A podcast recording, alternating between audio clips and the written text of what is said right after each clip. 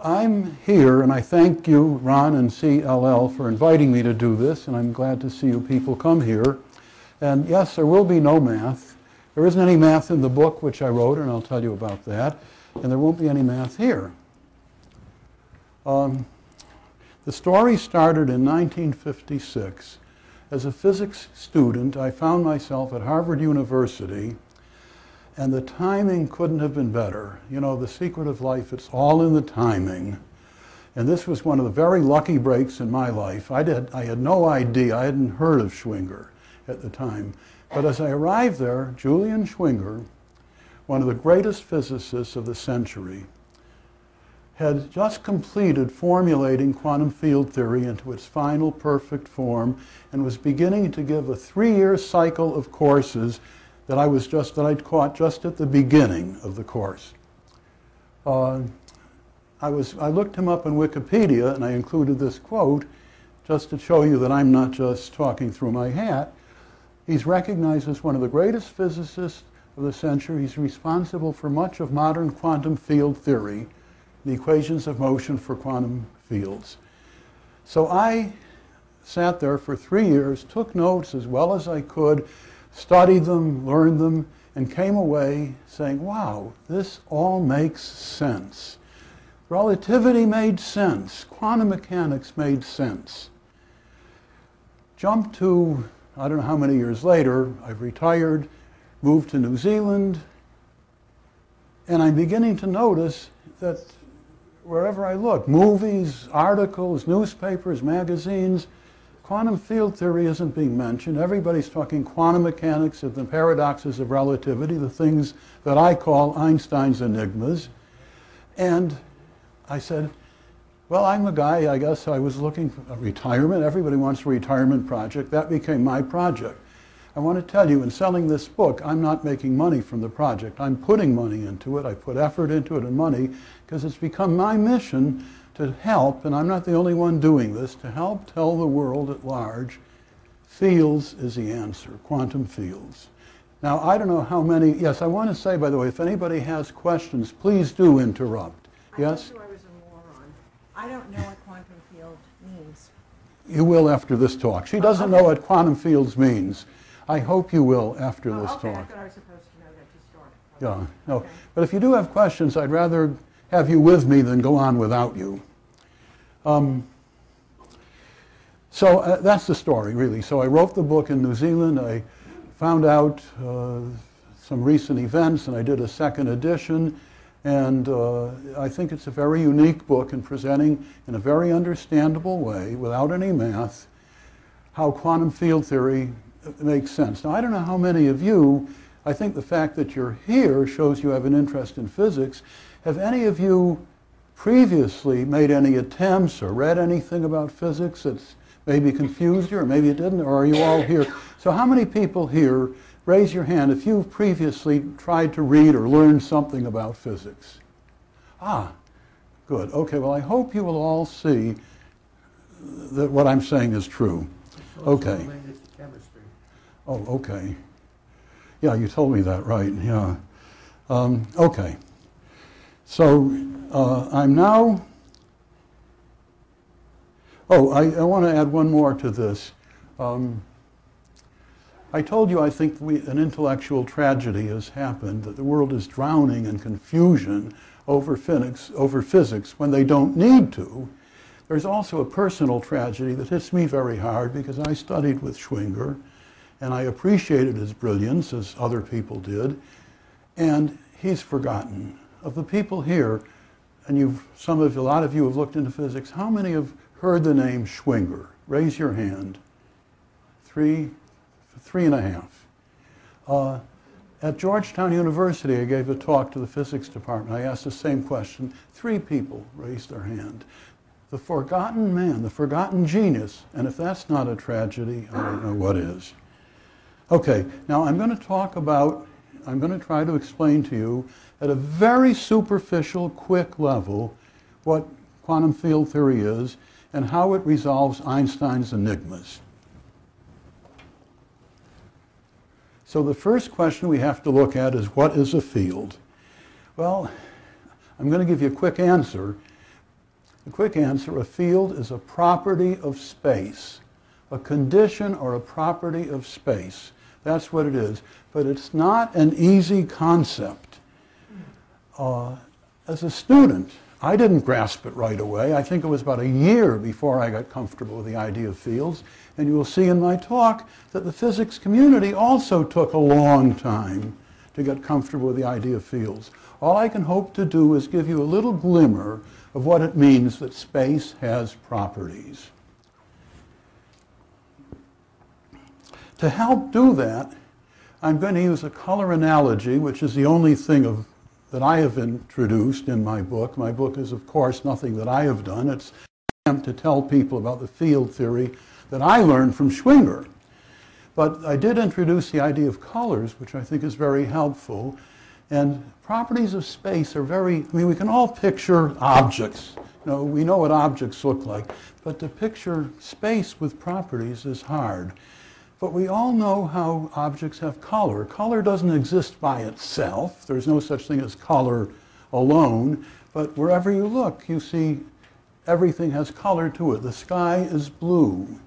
And if you can picture the sky being blue, maybe you can picture space having colors. And you're going to see there are six of them.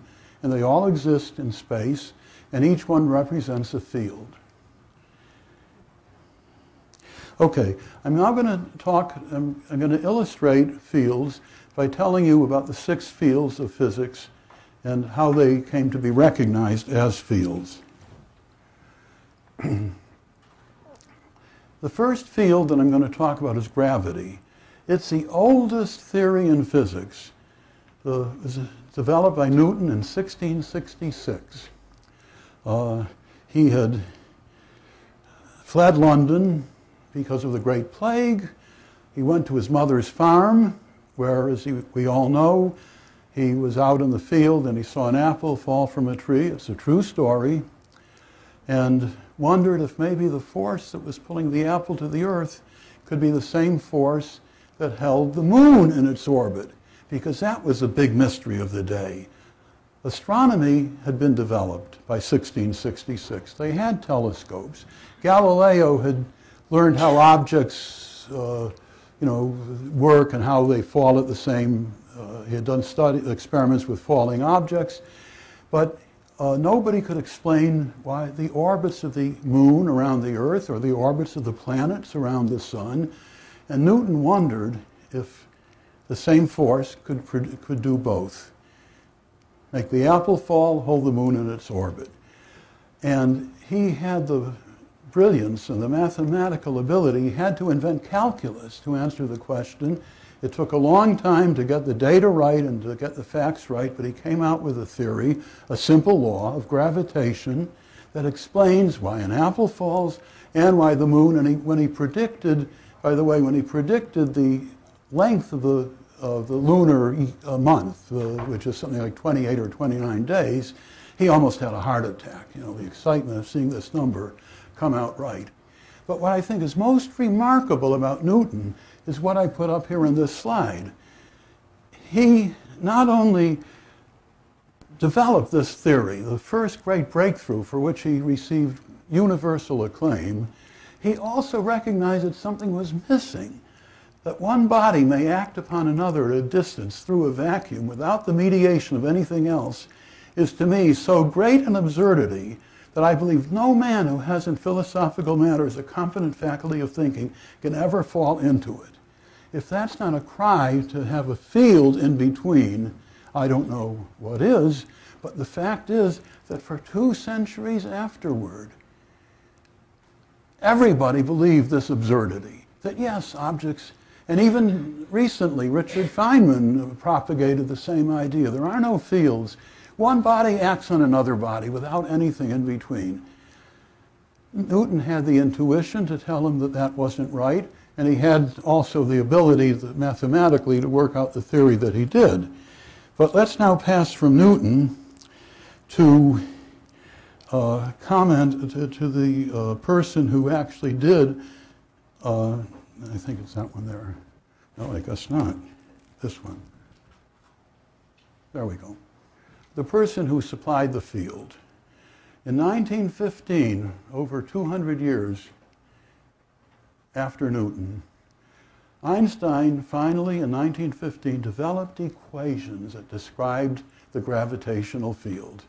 And I'll let him tell you in his words how he sees the uh, gravity working. The Earth produces in its surroundings a gravitational field. That's what acts on a stone or an apple or the moon and produces the motion, the fall. There are laws, and the thing, and I forgot to say when I talked about fields, that what you have to have in physics, you just can't have a concept, an idea. You have to have equations that go with it from which you can calculate things and see if it checks with experiment. And the equations that go with fields, with quantum fields, are called partial differential equations. Don't worry about it. I won't tell you that what they are, but they describe the field intensity at every point in space and how it is influenced by other fields and how it propagates and evolves and changes with time. And Einstein developed those equations for the gravitational field. And here's the picture that came out of all of this. And here I'm using the color analogy. The color blue I've chosen to indicate the gravitational field. And I'm sure, I believe that everybody here can, is fairly comfortable with this concept. The space around the Earth has an attractive property there. It has a field. So it's not quite tangible. You can't touch it, but there's a property of space that causes objects to be attracted to the Earth.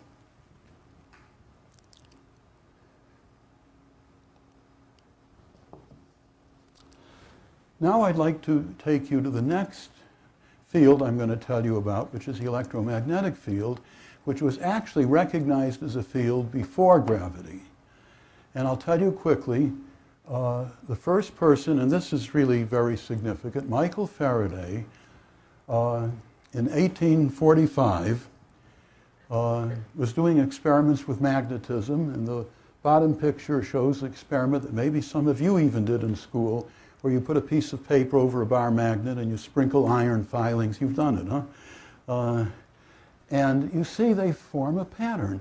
Well, a lot of, I'm going to comment now, make one of my own comments, and being kind of familiar with a lot of physicists, I think what a lot of physicists don't have is intuition.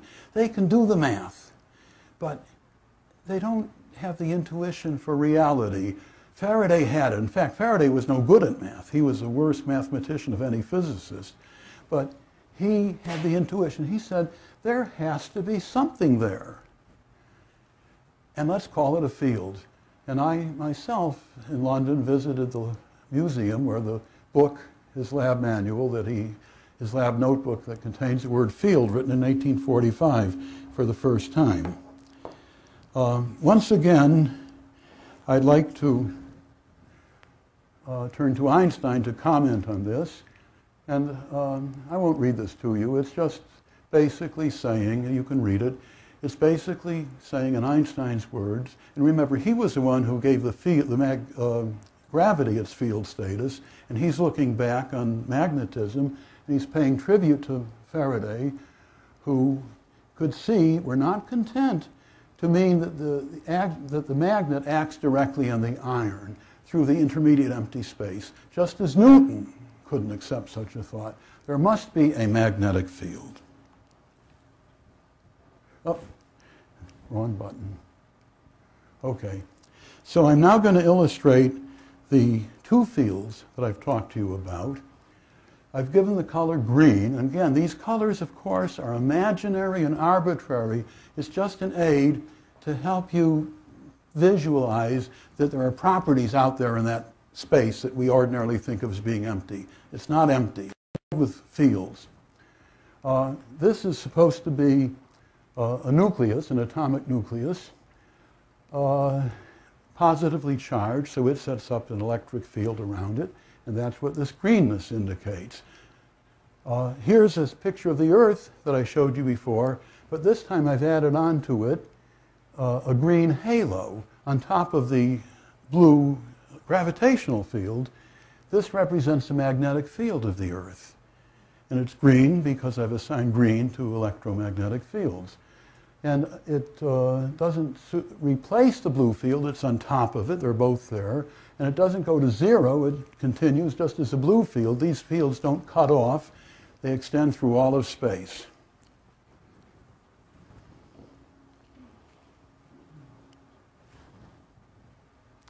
Okay, the, there are two more fields that I'm going to pass over very quickly. They're nuclear fields. They exist only in the nucleus of the atom. They're called the strong field and the weak field. The strong field holds the nucleus together, stops the protons from repelling each other and flying apart. It's a very short-range force. It doesn't go very far, but it, it falls off quickly, very quickly. And I've tried to indicate its presence by taking that picture of the nucleus that I showed you before with a green electric field and superimposing on it a little purple, because I'm using the color purple for the strong field. It's, I'm not showing it inside the nucleus, but it's inside the nucleus where it's really doing its work, but it extends outward just a little distance. And that's just a picture of the strong field. And there's also a weak field that I won't go into at all, that exists inside the nucleus. It's even shorter range than the strong field, and it's what causes decay, radioactive decay. In other words, it kind of makes the nucleus disintegrate.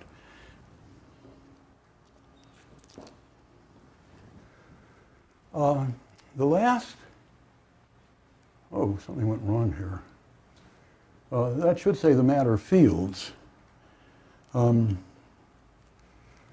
the last two fields I'm going to tell you about. And remember, we're doing this very superficially. You know, I don't want to bore you completely because I don't expect anybody's going to come away and say, oh, I understand what these fields are. I'm trying to give you a superficial picture of what they're like. Um, and here I'm quoting another Nobel laureate, a recent one, who actually played a key role in giving the weak field its status as a field, Stephen Weinberg. Just as there is an electromagnetic field, so there is also an electron field. The electrons, you know, are the things that we think of as particles that go in orbits around the atom or that move through the antennas to give off electromagnetic radiation. They're not, in quantum field theory, even the electrons and the protons and the neutrons are not particles. They're tiny, uh, they're fields. It's an electron field. They're found in the bundles we call electrons, and likewise for every species of elementary particle. But these bundles, bundles are not little round balls. They're blobs of field that extend out. The basic ingredients of nature are fields. Particles are derivative phenomena. Reminds me of my friend Art Hobson's paper. I think I told you that there are other people recently who are also trying to spread this gospel about quantum field theory, and Art Hobson is one of them. And he recently published an article with a similar title. There are no particles, there are only fields, published in American Journal of Physics. So there is, I believe there is hope that this cause will eventually succeed, although when something, when a lie, and it is a lie, well, no, I shouldn't say it's a lie, it's a choice, when a bad choice has seventy-five years of momentum behind it, one hundred years really, it's very hard to stop it. So I'm, I'm telling you about the two matter fields.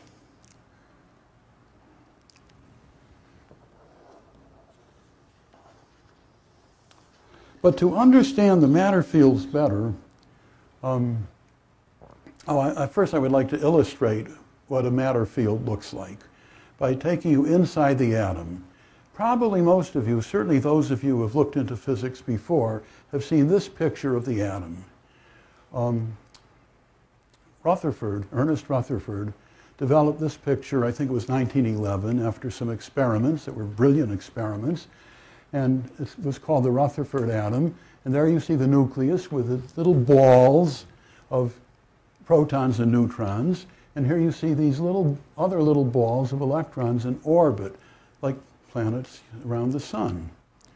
Um, that's the old picture. That's a classical picture. Uh, in quantum field theory, this is what the atom looks like.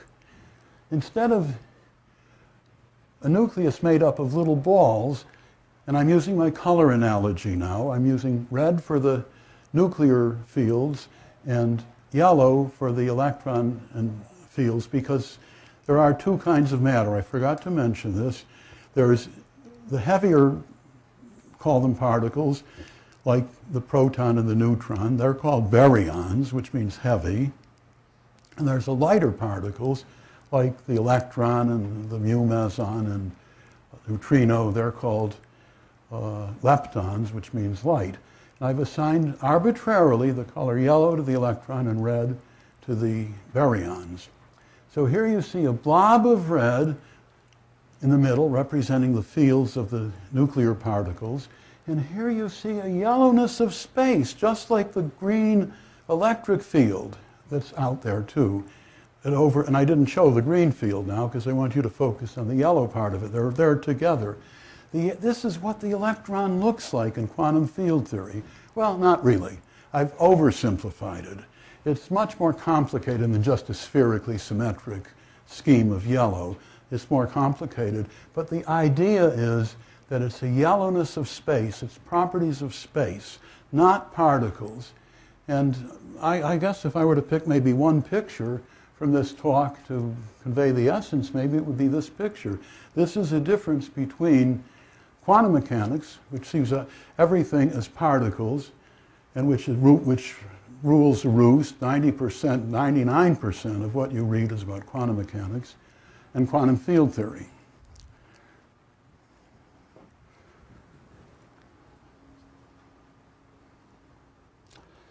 Now, I don't know how much, uh, I have to at least mention this. Um, there's, I've, I kind of left something out when I told you about fields. Uh, it was true, but I didn't tell you there's something kind of special and unique about quantum fields. And I'm going to take, just touch on this, take a little bit of the historical approach, and tell you how this came about.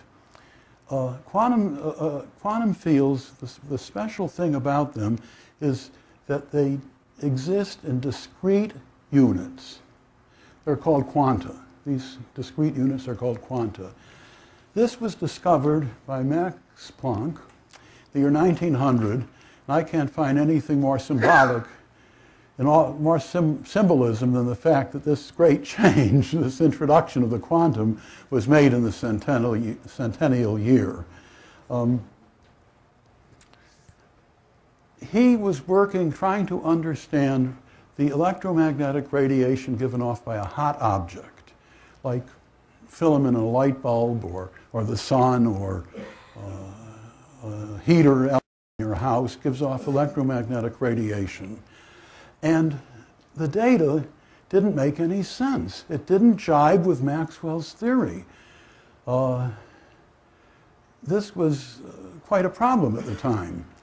And he somehow found out, trial and error, I don't know, found out that if he introduced an assumption that the radiation that was being emitted from a hot object was not emitted continuously, but uh, consisted of discrete units, this much here, this much here, this much, all superimposing, but each one having its own identity, that would explain the equation.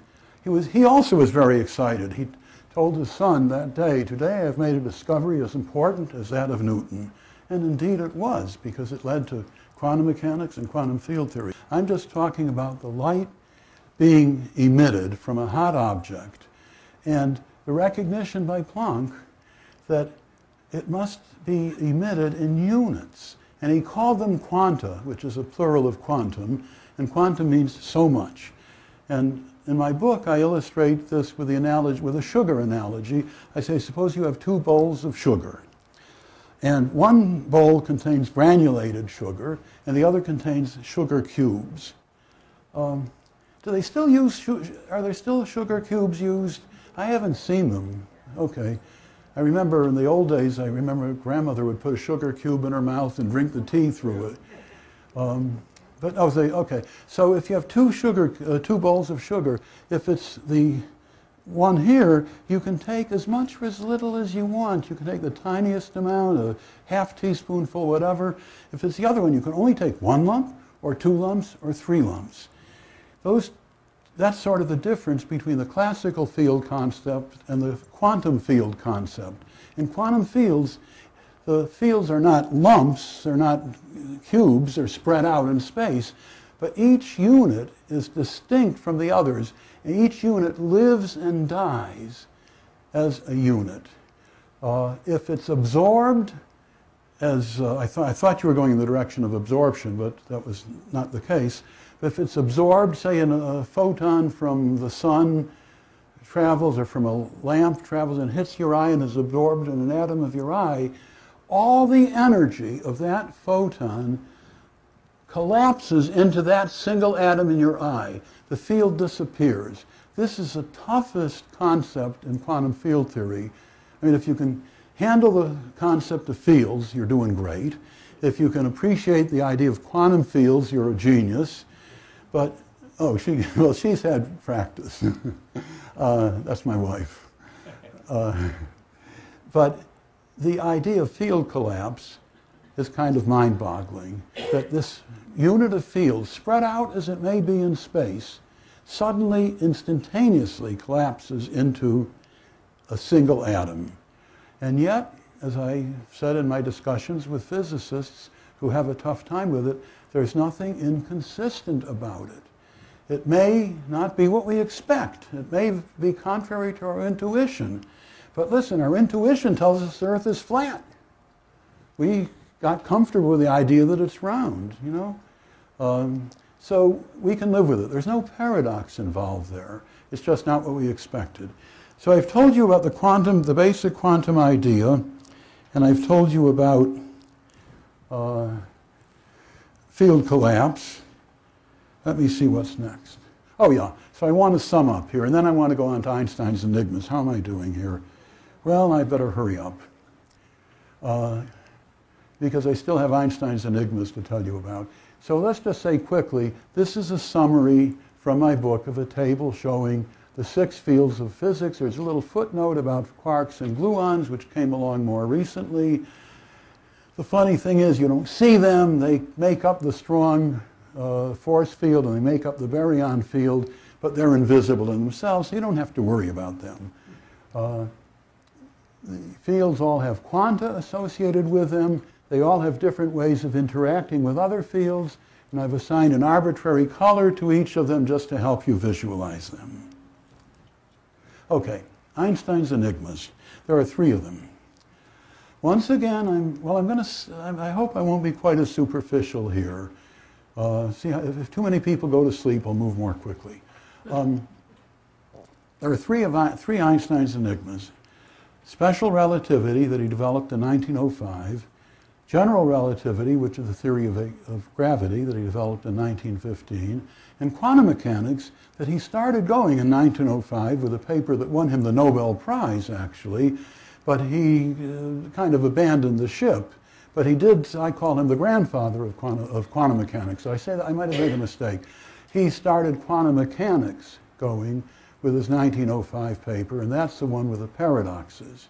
So Einstein's enigmas are special relativity, general relativity, and uh, quantum mechanics. Okay, in each case, I'm going to try to convince you uh, that there are paradoxes, and people cope and struggle trying to understand these, and they give up. Uh, I've put in a couple of my favorite quotes from my book. Uh, if Marilyn Vos Savant, who's supposedly the smartest person in the world, can't understand relativity, I mean, right there, I rest my case. Uh, in New Zealand, uh, uh, I you know, I think I forgot to tell you that uh, this mission, or maybe I did, I think I mentioned I had moved to New Zealand, and that's when I started my book project. Uh, so uh, my wife and I enjoyed New Zealand very much, and uh, we love the people there. And one of the columnists there writes a kind of humor column. Uh, this is the thing I misquoted to you before.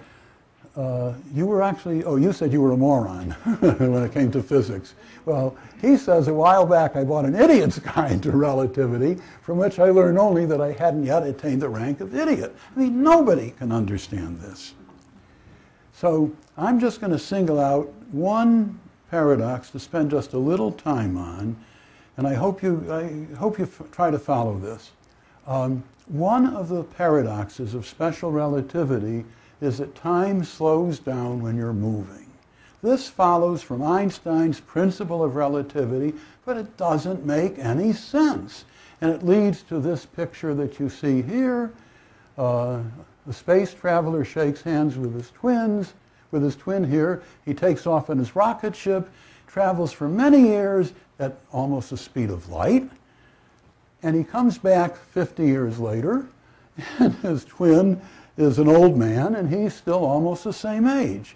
How can that be? Quantum field theory provides the answer. And I'm going to, this is going to be the toughest thing for you to follow here. I decided to spend a little time on this, but this is, the, this is one of the insights that I had in graduate school, how quantum field theory explains so much. And I think many of you can follow this. Uh, consider two people on a raft. Now the reason I'm taking this analogy of people communicating with each other is because in quantum field theory, everything is made of fields. The rocket ship is made of fields, the instruments are made of fields, the people are made of fields, their brains are made of fields. Everything slows down because they're moving. Why does it do that? Well, consider the analogy of two people communicating on a raft. And one person calls to another person, A calls to B, and when B gets the message, something happens. It's sort of like fields. This is the analogy of fields communicating in a person's brain or in an instrument, in a clock or anything. Uh, it's not, things are not static. Uh, different parts of the, an object are always communicating with another. Things are happening because of these communications. Fields don't propagate instantaneously. They take time. There's field equations that govern them, and there's a constant called C that says just how fast a change can propagate. So, back to the raft. A calls to B and makes something happen. Now, if the raft is stationary, it'll take a certain time for A, for the sound to get from A to B. If the raft is moving, B will have moved to this point here, and the sound will take a little longer because it has to travel a greater distance. In fact, if the raft is moving very fast, B may be way down there, and the sound may take a very long time to get there. The something that B is supposed to do won't happen until later. And even if the raft is in the same direction, longitudinal to the motion, the same thing. If A calls to B, and the raft is moving, B will have moved to a different position. And it'll take longer for the sound to get there. Okay, I, to me, this is very clear, you know, obviously. Uh, but this is an insight that I think everybody who has an interest in physics can understand. And I think you can see that if fields, if everything is made of fields and things happen because a field here has to propagate a change to a field there, it'll take longer if it's moving. That explains this twin paradox. It explains why things happen more slowly. And they say time slows down. Time doesn't slow down. Time is just a measure of how things change. Things happen, everything happens more slowly if it's in motion because everything is made of fields and it takes time for fields to propagate from here to there. Uh, this is a summary, which I think I'm going to skip over, of Uh, five paradoxical uh, results of Einstein's theory of relativity that all make sense, are perfectly understandable when you realize that things are made of fields. I call this the bottom-up approach. You see, Einstein took the top-down approach. He said there's a principle of relativity that says that the physical laws must all be the same regardless of your state of motion. And from that, he deduces all of these effects. That's what is taught today in all the schools. Most physicists, not only most, I would say just about all, start with it. But the bottom-up method provides insight into why these strange things happen. The word quantum is used all over the place for many different things. I told you where it came from and its original meaning. In quantum field theory, the word quantum means a unit of field, an excitation in the underlying field. It has a certain energy, it gets created, it can disappear and, and collapse, as I've told you. That's the only meaning of the word quantum that I'm talking to you about. Yes, it's you. I mean, quantum mechanics itself, people could bring up all sorts of questions about quantum mechanics. I'm not here to try to answer those. I'm here to tell you about a theory that makes sense. So, uh, general relativity, a few more quotes to show you that even, even Einstein's daughter, uh, the first president of Israel, he was on a transatlantic trip with Einstein, crossing the Atlantic Ocean, and when he got to America, he said, Einstein explained his theory to me every day. And on my arrival, I was fully convinced that he understood it. Uh, I didn't put it up, but Einstein's wife, unlike my wife, who understands quantum field theory, uh, asked Einstein, um, uh, was asked by a reporter, did she understand relativity? She said, understanding relativity is not necessary for my happiness.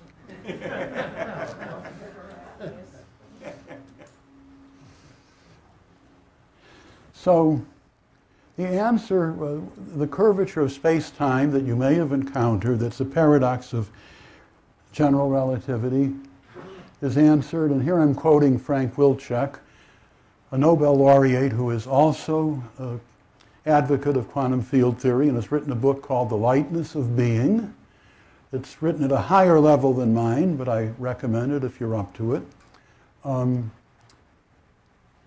describes general relativity and points out, as other people have, that it can be looked at two ways, curved space-time or a metric field, that is a field in space. And as he says, the field view makes Einstein's theory of... Now, by the way, Einstein himself kind of bought into the curvature of space-time, and he liked that concept. He didn't like it initially. It was Minkowski who came along with this four-dimensional stuff and the geometrical analogy. But the equations can be taken just as field equations. Uh, he says this makes it look more like the other successful theories of fundamental physics, the other th- fields, and makes it easier to work toward a fully integrated, unified description of all the laws. As you can probably tell, I'm a field man. So there are a few people around who are trying to spread the word about fields. Um, The third enigma, Einstein's enigmas, is quantum mechanics. And this is quite, there are many, uh, I could, could have quoted Richard Feynman. How many have heard of Richard Feynman? Sure, e- almost everybody. And he's the devil in the story. Schwinger is the hero. Feynman is the devil. Um, uh, Feynman said, leave your common sense at the door if you want to try to learn about what happens in quantum mechanics in the atom. Uh, I love this story here uh, about a young theorist who, quite promising as a graduate student, then dropped out of sight. I asked Phil what had interfered with his research. Phil shook his head sadly and said he tried to understand quantum mechanics. I mean, physicists don't understand quantum mechanics. How can the public? And in the meantime, under their very noses, so to speak, is sitting this beautiful theory. The third, uh, excuse me, um, I, I'm going to show you three of the major paradoxes of quantum mechanics, and I'm going to go through them very quickly because I don't want to go an hour and a half. I want to finish easily within an hour, and I want to allow time for questions afterward. So there's wave-particle duality. Oh, I, I, do, I do have to tell you this. I mean, this to me is so poignant. This is another personal tragedy here. Einstein started quantum mechanics going with his nineteen oh five paper, What is the Photon? And he introduced the idea there had been a hundred years, no, excuse me, not a hundred years, uh, well, since Maxwell and uh, say fifty years of belief in fields, in the electromagnetic field. But Einstein, Planck had come along in nineteen hundred and said, well, the electromagnetic field is quantized. It's broken up into units. And Einstein came along in nineteen oh five and said, not only is it emitted in units, it's also absorbed in units. It must be a particle. But poor Einstein was very, he saw the paradox here. And Einstein did have physical intuition, unlike so many others, and he couldn't accept this. Um, There's two interpretations that conflict with each other. And if this doesn't break your heart, what does? All, shortly before his death, all these fifty years of pondering have not brought me any closer to answering the question, what are light quanta? I'll tell you the story and what might have happened, and things would have turned out much differently in a moment. But the wave-particle duality is a big bugbear about quantum mechanics. Physicists make the joke, light is waves on Mondays, Wednesdays, and Fridays. It is particles on Tuesdays, Thursdays, and Saturdays. And on Sunday, we think about it. The second paradox in quantum mechanics is the uncertainty principle. In a nutshell, in quantum mechanics, you have particles, and the particle might be here, or maybe it's there, or maybe it's there. Who knows where the particle is? Find the particle. Here, here. In quantum field theory, the particle is a field. I showed you a picture of the atom with the electron field. It is here and there and there because it's a field. It's not a particle. Then there's the role of the observer in the famous Schrödinger cat experiment, which Schrödinger proposed to show the absurdity of believing in such nonsense. And people have taken it the wrong way. They say, oh, the cat is in a superposition of being alive or dead uh, at the same time until somebody looks. In quantum field theory, that just isn't true. In fact, I think I have a summary here. Yeah, explanation. Uh, Wave-particle duality, there are no particles, there are only fields. Uncertainty principle, fields are not localized, they spread out. No role of the observer, field, fields collapse suddenly. That part of it is not explained by quantum field theory. We do not have a theory for field collapse. But hey, we don't have theory. There are lots of things that we don't have theories for yet. Uh, But it occurs, and there's nothing, we accept it, and we have to accept it. There's evidence for it. So I just want to say, before I do my final bit, that there is hope in the future. That even though there's a hundred years of momentum behind quantum mechanics and the top-down approach to special relativity and the geometric interpretation of general relativity, that things may change and quantum field theory may have a renaissance. Frank Wilczek is, and Stephen Weinberg and others I could mention, Frank Wilczek is certainly one of the key players. He got the Nobel Prize for what he did in uh, working out the Standard Model. In fact, if I have time, I want to tell you about, no, I guess I don't. Um, but I want to tell you this. Richard Feynman, I didn't go into this history, but there was Uh, there were three key battles, I call them three rounds, between, in the battle between particles and fields. And the third one occurred in around nineteen forty-eight when uh, Schwinger and Feynman and Tomanaga shared the Nobel Prize. And Schwinger's field approach lost in the physics community, and Feynman's approach of Feynman diagrams involving particles won. And everybody uses Feynman diagrams with particles. In Wilczek's book, The Lightness of Being, he tells how he met Feynman. And I, this, another, this is another little personal vignette that I think is heartbreaking. Feynman told me that when he realized that his theory of photons and electrons is mathematically equivalent to the usual theory, actually not usual, meaning field theory, it crushed his deepest hopes. He gave up when he found the fields, introduced for convenience, taking on a life of their own. He lost confidence in his program of emptying space. See, all through his, most of his life, Feynman said there are no fields, there's just particles. And he says this to Wilczek. I don't know just what the year was, I forgot. And nobody knows this. It's another what-if kind of things. During his search for a unified field theory, Einstein rejected quantum field theory. He had asked a friend, his name was Valentin Bargmann, to give him a private tutor- tutorial on the subject. It's not surprising that he rejected it. At the time, quantum field theory, this was in the late thirties, I believe, or possibly early forties. Of course, Einstein was in this country by this time. Um, at that time, quantum theory, field theory had not been perfected by Schwinger, and it was not successful. This wonderful Nobel Prize winning event of nineteen forty-eight had not yet happened. And Bargmann certainly was not a spokesman. What did he know about it? So I say, in, and this is me speaking, I can't help but wonder what might have happened if Einstein had waited a bit longer for his tutorial and chosen a different tutor, perhaps Julian Schwinger. The year is nineteen fifty-four. The thirty-six-year-old Schwinger, who had just completed his monumental papers in the theory of quantized fields, comes to Princeton to meet the seventy-five-year-old Einstein, who is to die the next year.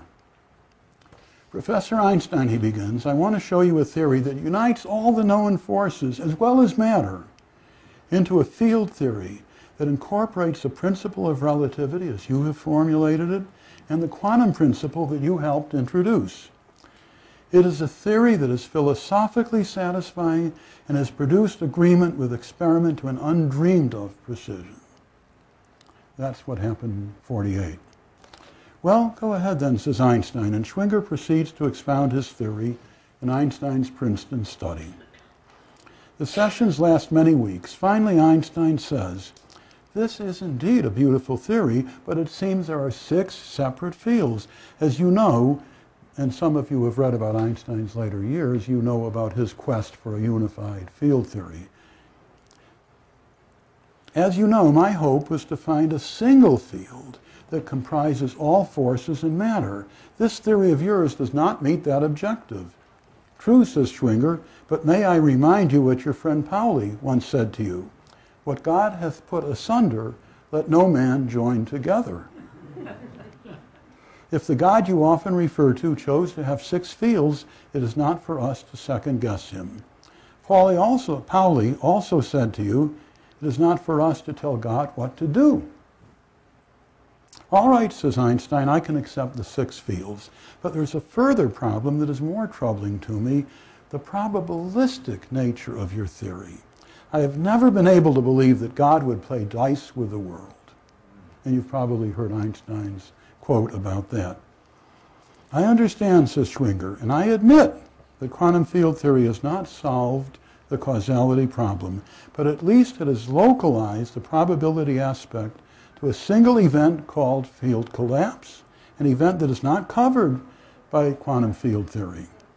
Quantum field theory itself is causal, causal meaning uh, determinate, no, no guessing. But it only takes us so far. At some point, a discontinuous event takes place that is not covered by the theory. This does not invalidate the theory. It is possible that at some time a theory will be developed for field collapse, and it may turn out to be causal after all. On the other hand, it may be that it is truly probabilistic, and perhaps God does play dice with the world. Either way, it doesn't detract from what quantum field theory has accomplished.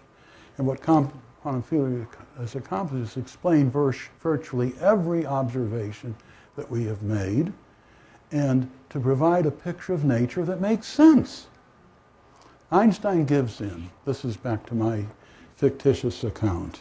He is captivated by Schwinger's elegance and the soundness. By the way, Schwinger, having heard him lecture for three years, unbelievable, unbelievable, elegant, uh, brilliant. And the soundness, both conceptual and mathematical, of his theory. He recognized that quantum field theory does meet his desire. It is a field theory without putting together what God hath torn asunder. He then announces to the world that quantum field theory is the theory he has been looking for all his life. Of course, this turns the tide, and quantum field theory becomes accepted throughout the physics and the public communities, restoring the popular appreciation and understanding and glory in science that once existed in the times of Newton and Maxwell. But that didn't happen. And that's why I'm here.